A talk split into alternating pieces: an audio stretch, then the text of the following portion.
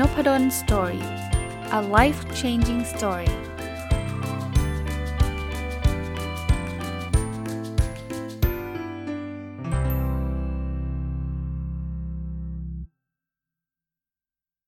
สวัสดีครับ ยินดีต้อนรับเข้าสู่นพดล Story Podcast นะครับ แล้วก็จริงๆ ปกติจะมาทุกวันอาทิตย์นะ แต่อย่างที่เมื่อวานผมเล่าให้ฟังนะครับ ก็เลื่อนมาเพราะว่าเสาร์อาทิตย์นี้มันเป็นช่วงวันขึ้นปีใหม่ ก็เลยอยากจัดให้มันเป็นตอนพิเศษนะครับ ก็วันนี้ก็จะเป็นรายการ My Book ซึ่งปกติจัดวันอาทิตย์นะครับ ก็เลื่อนเลื่อนมานะครับ ก็เป็นวันอังคารนะ ยังคงอยู่กับหนังสือเล่มเดิมนะครับ หนังสือที่ชื่อว่า Future Mindset เมื่อวิธีคิดที่คุณมีใช้กับงานวันพรุ่งนี้ไม่ได้สำหรับคนที่เพิ่งเข้ามาฟังนบดอนสตอรี่นะครับ รายการ My Book จะเป็นรายการที่ผมจัดทุกวันอาทิตย์เอาหนังสือตัวเองมาเล่าให้ฟังนะครับ ก็จัดมา 1 ปีเต็มละปี 2021 ก็จัดมาตลอดนะครับ ก็ยังคงจัดไปจนกระทั่งหนังสือของตัวเองหมด ก็ไม่รู้ว่าอะไรจะจบก่อนกันนะครับ คือ คือตอนนี้เนี่ยเข้าใจว่าหนังสือก็ก็คงออกมาเรื่อยๆ แหละ แต่ว่าก็อย่างว่านะผมถ้าถ้าออกได้ทีหน่อยก็อาจจะรายการก็อาจจะจัดได้เรื่อยๆ แต่ถ้าเกิดเว้นระยะไปรายการก็อาจจะต้องหมดซีซั่นลงนะครับ แล้วก็อาจจะมาต่ออีกทีนึงภายหลังหรือหรือยังไงค่อยว่ากันนะครับ โอเค หนังสือเล่มนี้ผมจะมาต่อนะครับ เป็นบทที่ที่ 6 นะครับ เชื่อว่าวิธีคิดของคนที่ทำผลลัพธ์ได้มากโดยใช้เวลาน้อยนะครับ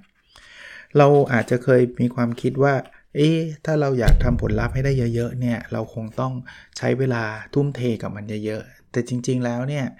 มันอาจจะไม่ได้เป็นแบบนั้นเสมอไปนะครับที่ผมอยากจะพูดก็คือกฎที่เขาเรียกว่าพาเรโตนั่นเองนะหลายคนคงเคยได้ยินคำว่าพาเรโต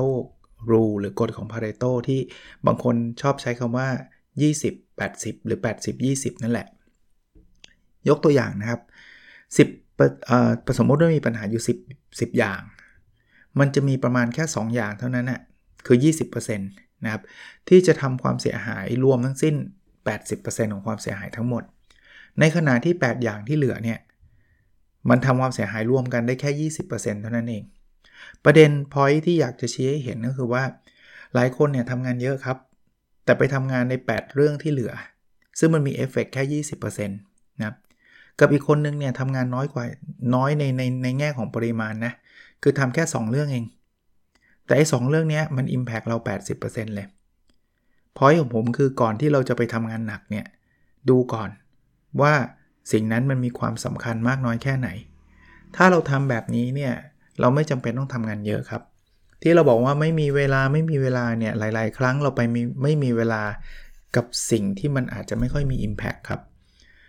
เราเอาเวลากลับมาจัด priority จัดเรียงลำดับความสำคัญใหม่ แล้วไปใช้กับสิ่งที่มันมี Impact สูงสูงแค่นั้นเองครับ เราจะได้เวลากลับมาด้วยนะ เราได้ชีวิตกลับมาด้วยเนาะแล้วงานเราก็รุ่งไปด้วยพร้อมๆกันนะครับ ก็บทเรียนก็คือว่าเราไม่สามารถเก่งทุกเรื่องนะ เราไม่สามารถทำทุกเรื่องให้มันดีที่สุดได้ เพราะว่าเวลาเราไม่พอ เพราะนั้นเราควรจะเลือกเรื่องที่เราเก่งเรื่องที่เราดีแล้วทุ่มเทกับเรื่องนั้น เวลาเราก็จะพอนะครับอะมาถึงบทที่ 7 ครับ ผมพูดถึงชื่อบทก่อน คนที่ประสบความสำเร็จที่สุดเขาประชุมกันอย่างไร ส่วนตัวเป็นคนที่มีเพนพอยต์เรื่องนี้บ่อยนะครับ คือคือผมเนี่ยมีโอกาสได้เข้าไปเป็นคณะกรรมการเป็นอะไรเยอะนะครับ แล้วก็เห็นการประชุมค่อนข้างบ่อยมากเลย เรียนตรงๆเลยนะฮะ ส่วนตัวผมเนี่ยไม่ค่อยชอบการประชุมสักเท่าไหร่ แต่ก็ก็ไม่ได้บอกว่าทุกการประชุมนะนะคือผมเจอการประชุมที่ดีก็มีการประชุมที่มันออกเอาพุทมา คือประชุมดีกว่าไม่ประชุมเนี่ยก็มีนะ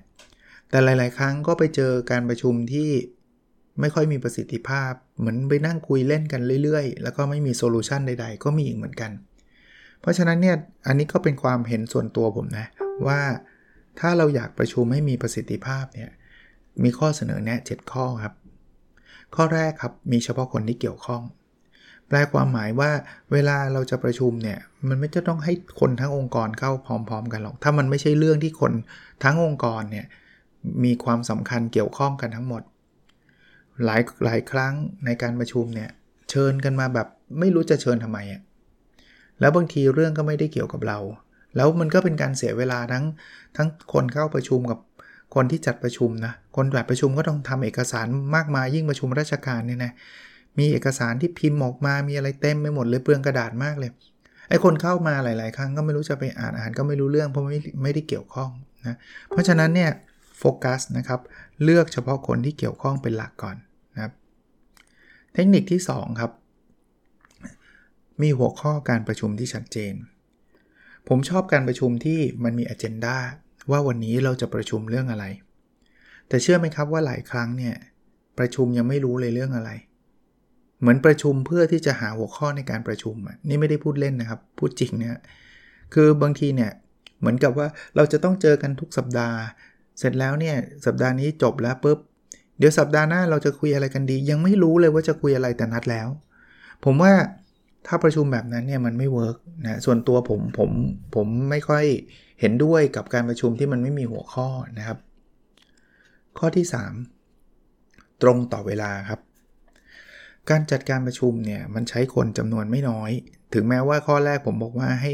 ให้ดึงเฉพาะคนที่เกี่ยวข้องมา แต่ว่าหลาย ๆ ครั้งเนี่ยถึงแม้กระทั่งดึงคนที่เกี่ยวข้องมาแล้ว คนก็ยังจะมีจำนวนมาก แล้วลองนึกภาพนะครับว่าไม่ตรงเวลากันอีก นัด 10 โมงบางคนมา 10 โมงครึ่ง 11 โมง 11 โมงครึ่งเลวร้ายกว่านั้นเนี่ย เริ่มประชุมไม่ได้เพราะไม่ครบองค์ประชุม เพราะว่านัดกันแล้วไม่ไม่ไม่มาตรงเวลา ไอ้คนที่มาตรงเวลาก็เสียเสียเสียเวลาไปเฉยๆ มานั่งรอเฉยๆนะบางครั้งคนไม่ตรงเนี่ยคือประธานที่จัดการประชุม อย่างนี้เริ่มไม่ได้เลยนะครับ ถ้าเป็นคนอื่นเนี่ยบอกอาจารย์ ถ้าไม่ตรงเวลาเราก็เริ่มไปเลย โดยที่ไม่ต้องมีเขาก็พอไหว ถ้ามันครบองค์ประชุมแล้วเขาก็เริ่มได้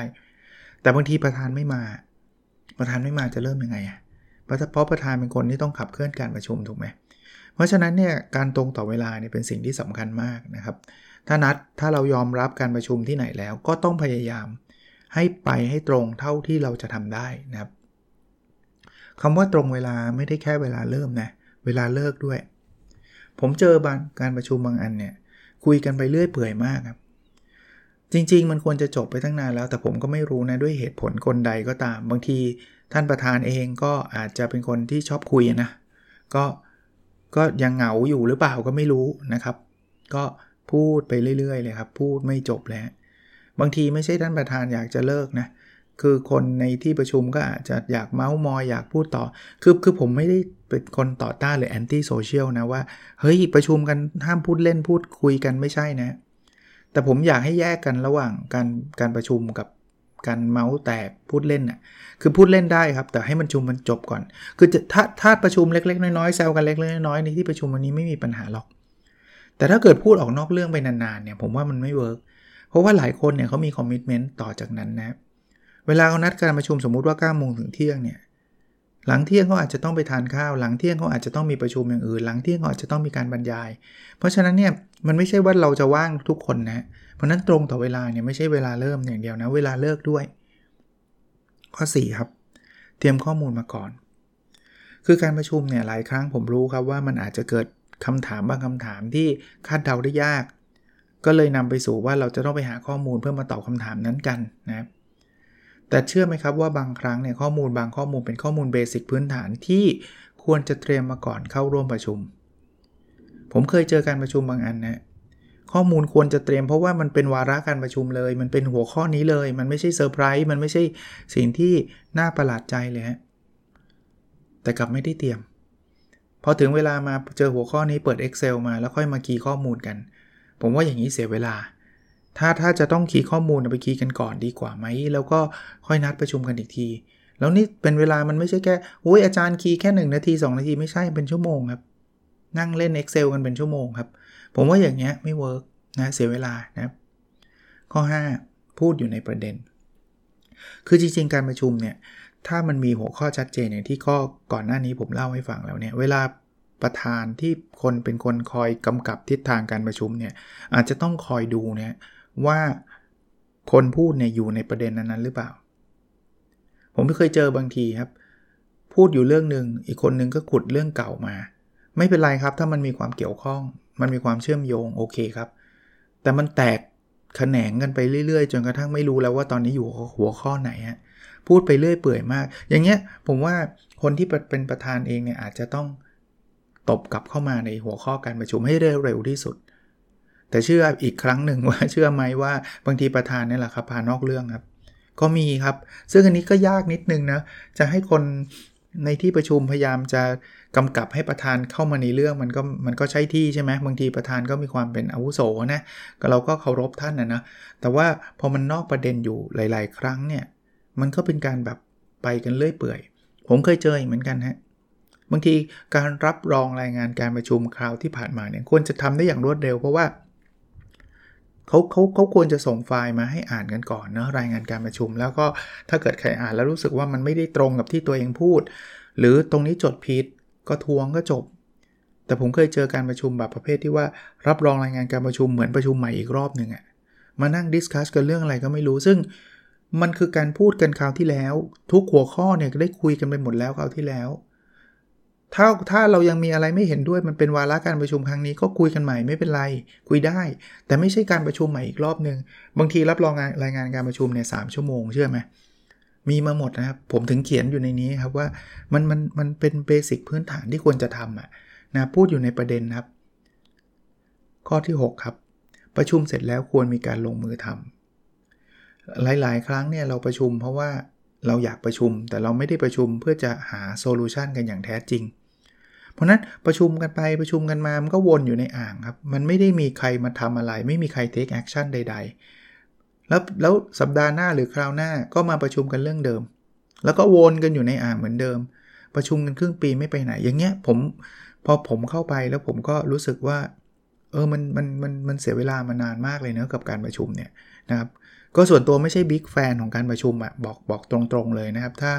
ถ้าเดี๋ยวนี้เนี่ยใครมาเชิญเป็นกรรมกรกรรมการ ก็ส่วนใหญ่ก็จะปฏิเสธ ด้วยเหตุผล 2 ประการนั่นคือ 1 ปัจจุบันก็อยู่หลายกรรมการมากแล้วไม่มีเวลาจะไปประชุมกับเขาแล้ว นะคือบางทีมันไม่ได้ตรงกับความเชี่ยวชาญของเราด้วยซ้ำนะครับ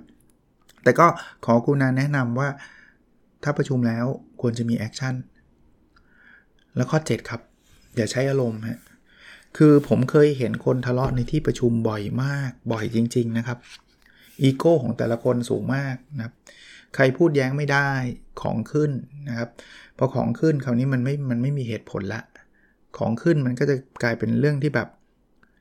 personal อะ แกพูดงี้ฉันจะสวน แกเสนออันนี้ฉันจะค้าน แล้วก็กลายเป็นการทะเลาะที่มันไร้สาระมาก ผมผมเกลียดการประชุมแบบนี้ที่สุดเลยนะครับการประชุมที่มันแบบว่ามานั่งทะเลาะกันเนี่ยคือคือเรียนตรงๆว่าไร้สาระที่สุดแล้วอะนะครับ ถ้ามันเป็นเรื่องที่เห็นไม่ตรงกันโอเค ขัดแย้งกันด้วยเหตุผลโอเค เพราะมันเป็นเรื่องปกติของการประชุมครับที่เราไม่ได้บอกว่าประชุมมันจะต้องเอออหอหมกกันไปหมด คนเราเห็นว่าอันนั้นถูกอีกเพื่อนเราเห็นอีกอีกแบบหนึง่งเราคุยกันด้วยเหตุผลจบ แต่ถ้าเป็นดราม่าเนี่ย ไม่รู้ดิคือคือหลายคนอาจจะชอบก็ได้นะครับ คือก็ก็อาจจะสนุกดีถ้าเกิดไม่มีอะไรทำอะเหมือนดูดูละครน้ำเน่าอะไรเงี้ยแต่สำหรับผมอะผมออกเลยนะครับ คือคือถ้าถ้าถ้ามีโอกาสแล้วกัน ถ้ามันไม่ดูน่าเกลียดมากผมเดินออกจริงนะครับ ถ้าเกิดจะมานั่งทะเลาะกกันแบบนั้นเน่ยเสียเวลา จริง ๆ นะครับ ก็ก็ฝากไว้นะครับ ผมผมก็ไม่ได้เป็นคนเก่งกาจอะไรยังไงนะครับ แต่ว่าผมคิดว่าถ้าเราประชุมแล้วมันไม่ได้ประโยชน์ ไม่ประชุมก็ได้ อย่าประชุมเลยนะครับ เสียเวลานะครับ บางทีลองต้องถามตัวเองนะ ว่าเราเข้ามาทำไม เราคอนทริบิวอะไรกับที่ประชุมไหมนะครับหรืออีลอนมัสเนี่ยเขาเคยถามผู้ร่วมประชุมเลยนะ คนที่เขาไม่ได้พูดอะไรนั่งเงียบๆว่าคุณเข้ามาทำไม จริง ๆ ก็ต้องถามตัวเองว่าตัวเองเชิญเขาเข้ามาทำไมด้วยเนาะนะครับอะอันนี้พูดซะยาวเลยอินเนอร์เยอะนะครับบทที่ 8 ครับ เลิกวัฒนธรรมการทำงานดึก พูดแบบนี้หลายคนอาจจะสะเทือน เพราะว่าเป็นคนทำงานดึก ผมไม่ได้ต่อต้านการทำงานดึก เรียนแบบนี้ ตัวเองตอนนี้หลาย ๆ ครั้งก็ทำงานดึก ถึงแม้ว่าไม่ได้ ไม่ได้เป็นฟอร์แมตเหมือนกับหลาย ๆ คนเนาะหลาย ๆ คนเนี่ยคือการทำงานประจำที่มีหัวหน้าอยู่ แล้วก็ถ้างานไม่เสร็จกลับบ้านไม่ได้ แต่ส่วนส่วนตัวเนี่ยเอาเล่าส่วนตัวก่อนนะส่วนตัวเนี่ยก็ทำงานอยู่กับตัวเองนี่แหละทำงานวิจัยทำงานสอนตรวจข้อสอบ เขียนหนังสืออะไรอย่างเงี้ยนะครับ ก็มีบ้างครับที่ทำงานดึก แต่ว่าพอยของผมเนี่ยผมอยากจะเข้ามาเตือนคนที่ทำงานประจำที่อยู่ในออฟฟิศ จริงๆ การการทำการทำงานดึกเนี่ยมันแสดงให้เห็นแล้วว่า ขณะนี้มันมีสิ่งผิดปกติเกิดขึ้น อย่าทรีตการทำงานดึกเป็นเรื่องปกตินะครับ ไม่ปกติครับ โอ้ยอาจารย์ที่ทำงานหนูที่ทำงานผมดึกทุกคนนั่นนะครับ ไม่ปกติ ผมบอกให้ว่าไม่ปกตินะครับเฮ้ยผมว่ามันปกตินะอาจารย์ก็เขาก็อยู่ดึกกันมันแสดงถึงความทุ่มเท ลองมองดูดีๆนะครับ ดึกเป็นครั้งคราวผมไม่ไม่ได้ไม่ได้ว่า ส่วนตัวนะนนี้เป็นความเห็นส่วนตัวขีดเส้นใต้ไว้เลย ดึกเป็นครั้งคราวเช่น ช่วงนี้ปิดงบมันจะต้องอยู่กันดึกเพราะมันจะทำงานกันไม่ทันแล้วโอเค แต่ถ้าดึกตลอดการเนี่ย something's wrong ผมว่าการทำงานแบบนั้นไม่มี productivity เลย ไม่ไม่ productive ใดๆเลย แล้วแย่ต่อสุขภาพของทุกคนด้วย มันมันกำลังว่ามันกำลังแปลออกมาว่าแบบนี้เลยนะครับ ถ้าเราอยู่ดึกตลอดการเนี่ยนะแปลว่า ไม่คนน้อยเกินไปก็งานเยอะเกินไปสำหรับคนกลุ่มนั้น มนุษย์เนี่ยเราถูกดีไซน์ให้ทำงานใช่ถูกต้อง แต่ไม่ใช่ทำงานวันละ20 ชั่วโมงนอน 4 ชั่วโมงแน่นอน ถ้าเป็นแบบนั้นในระยะยาวมีปัญหากับสุขภาพแน่นอน ถ้าเป็นแบบนั้นในระยะยาว งานที่ทำออกมาคุณภาพไม่ดีแน่นอน คุณอยู่ในสภาพแวดล้อมแบบนั้นไม่ได้นานแน่นอนครับ นอนวันละสี่ชั่วโมงทำงาน 20 ชั่วโมง ถึงแม้ว่าหลายคนอาจจะคิดแย้งหรือว่าแย้งกับผมบอกว่า อาจารย์ หนูอยู่มาแบบนี้ 5 ปีแล้วก็อยู่ต่อเนี่ยกำลังจะเป็น CEO แล้ว ผมเข้าใจครับ การพัฒนาตัวเอง การทุ่มเทกับงาน การมีเป้าหมายกับชีวิตที่จะเติบโตที่ต้องผ่านความฮารุโหดเข้าใจครับ แต่ด้วยเอาเป็นว่าเป็นความเห็นส่วนตัวอีกครั้งหนึ่งผมว่าไม่คุ้ม ไม่คุ้มกับสุขภาพ ไม่คุ้มกับเวลาความสัมพันธ์ทางครอบครัว ผมผมอ่านหนังสือครับ ผมเจอครับไอ้พวกประเภท CEO ที่บอกว่า ไอ้คนที่อยากกลับบ้านเร็ว ไอ้คนที่จะ work life balance ไปไกล ๆ เลย อย่างนี้อย่าหวังว่าจะประสบความสำเร็จ ผมเข้าใจความเห็นที่แตกต่าง แต่ถ้าเป็นผมผมก็ไปไกล ๆ จริง ๆ ครับ มันไม่ใช่ชีวิตผม คราวนี้พอยต์มันไม่ได้แค่อยู่ทำงานดึกอย่างเดียวครับ ไอ้พอยที่ผมบอกว่าเลิกวัฒนธรรมการทำงานดึกเนี่ย ผมอยากเติมคำว่าโดยไม่จำเป็นด้วย คือถ้าสมมุตินะ เราเป็น entrepreneur ตอนนี้บริษัทเรากำลังจะล้ม ถ้าไม่ทำงานดึกมันก็พัง ตัวเราคนงานเราก็อยู่ไม่รอด ถ้าเช่นนั้นเนี่ยทำดึกไป เอาให้ผ่านช่วงพ้นช่วงนี้ไปได้ เอาเลยครับ เต็มที่ครับทำครับ แต่หลายครั้งมันไม่ได้เป็นแบบนั้นครับ ผมเล่าประสบการณ์ส่วนตัวที่ผมมีคนรู้จักเล่าเขาเรียกว่าอะไรนะ คือคือเป็นประสบการณ์ตรงด้วย แล้วก็ประสบการณ์ที่ได้ยินจากเพื่อนๆจากคนที่ผมรู้จักนะมันมีองค์กรบางองค์กรเนี่ยมันมีวัฒนธรรมที่ยิ่งดึกยิ่งเท่นี่ยแหละไอ้องค์กรแบบนี้แหละที่ผมอยากต่อต้านส่วนตัวนะ ถ้าไปโดนใจใครต้องขออภัยนะครับ ถ้าท่านเป็นหัวหน้าแบบนี้ก็ต้องขออภัยด้วยนะครับ มันอาจจะออฟเฟนท่านนิดนึง คือคือเหมือนกับไปว่าท่านนะนะ แต่ว่ามันมันมันมันเป็นความคิดเห็นส่วนตัวผมอะคือทั้งวันไม่ทำงานลอยไปลอยมาอยู่เรื่อยๆ พอ5 6โมงเย็นเริ่มแล้ว จะกลับมาเริ่มทำงานแล้ว ประชุม จริงๆ ตอนเช้าตอนบ่ายแล้วมีเวลาเยอะแยะไม่ประชุมนะเเล่นเน็ตเล่นอะไรกันไปเรื่อย จริง ๆ ตอนเช้าก็ไม่ได้เข้านะเข้าทำงานสายด้วยซ้ำหกโมงประชุมทุ่มหนึ่งสองทุ่มสามทุ่มฟิตกันขึ้นมาแหละแล้วคราวนี้ใครกลับบ้านตอนนั้นเนี่ยจะรู้สึกแบบกลายเป็นตัวประหลาดเลย ว่าเฮ้ยโอ้โหแกไม่ไม่ช่วยงานเลยเลยแล้วเสร็จแล้วเนี่ย conversation หรือบทสนทนาเนี่ยมันจะเป็นประมาณนี้ฮะตอนเช้ามาเจอกันอาจจะเจอกัน 10โมงนะพอตื่นกันไม่ไหว เฮ้ย เมื่อคืนกับตีสองว่ะ ยังเหนื่อย อ่า เท่เลย กับตีสองนี่คือเท่ อีกคนก็จะบลัฟกลับมาครับ โอ้ยตีสองเร็วนี่ว่า โห นี่กับตีสี่เว้ยแม่งอย่างงานอย่างเยอะเลย โห ตีสี่เท่กว่าตีสองอีก ผมว่านะ ขออภัยถ้าถ้ามันจะดูแรงไปนะ คือไร้สาระมากครับ คือแข่งกันอยู่ดึกเนี่ยไม่รู้ดิ ผมส่วนตัวนะ ผมว่ามันไม่ใช่ละ คือมันไม่ใช่ละ แต่แต่ก็ด้วยความเคารพถ้ามันเป็น culture ขององค์กรท่านนะก็ก็ก็คงไม่เหมาะกับผม หรือไม่เหมาะกับหลาย ๆ คนก็แล้วกันนะผมเน้นอีกที ดึกมีสาระ ดึกด้วยความจำเป็นเข้าใจแต่มันควรเป็นระยะสั้น ดึกเอาเท่ดึกเอาดูดี ดึกแบบไม่มีสาระเลิกเถอะครับนะผมว่ามันไม่ดีต่อสุขภาพท่าน แล้วก็มันไม่เท่ด้วย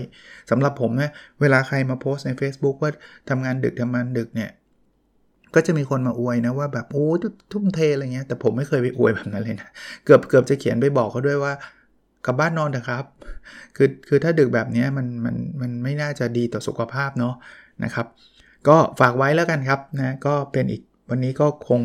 ประมาณนี้ไว้ก่อนนะหนังสือชื่อ Future Mindset เมื่อวิธีคิดที่คุณมีใช้กับงานในวันพรุ่งนี้ไม่ได้นะครับ ก็หวังว่าจะเป็นประโยชน์กับหลาย ๆ คนนะครับ ยังคงอยู่ในทุกวันอาทิตย์นะแต่ตอนนี้เป็นตอนพิเศษอย่างที่ผมเล่าให้ฟังตั้งแต่ตอนต้นนะครับก็เลยเอามาจัดนะครับโอเคครับ แล้วเราพบกันใน episode ถัดไปนะครับ สวัสดีครับ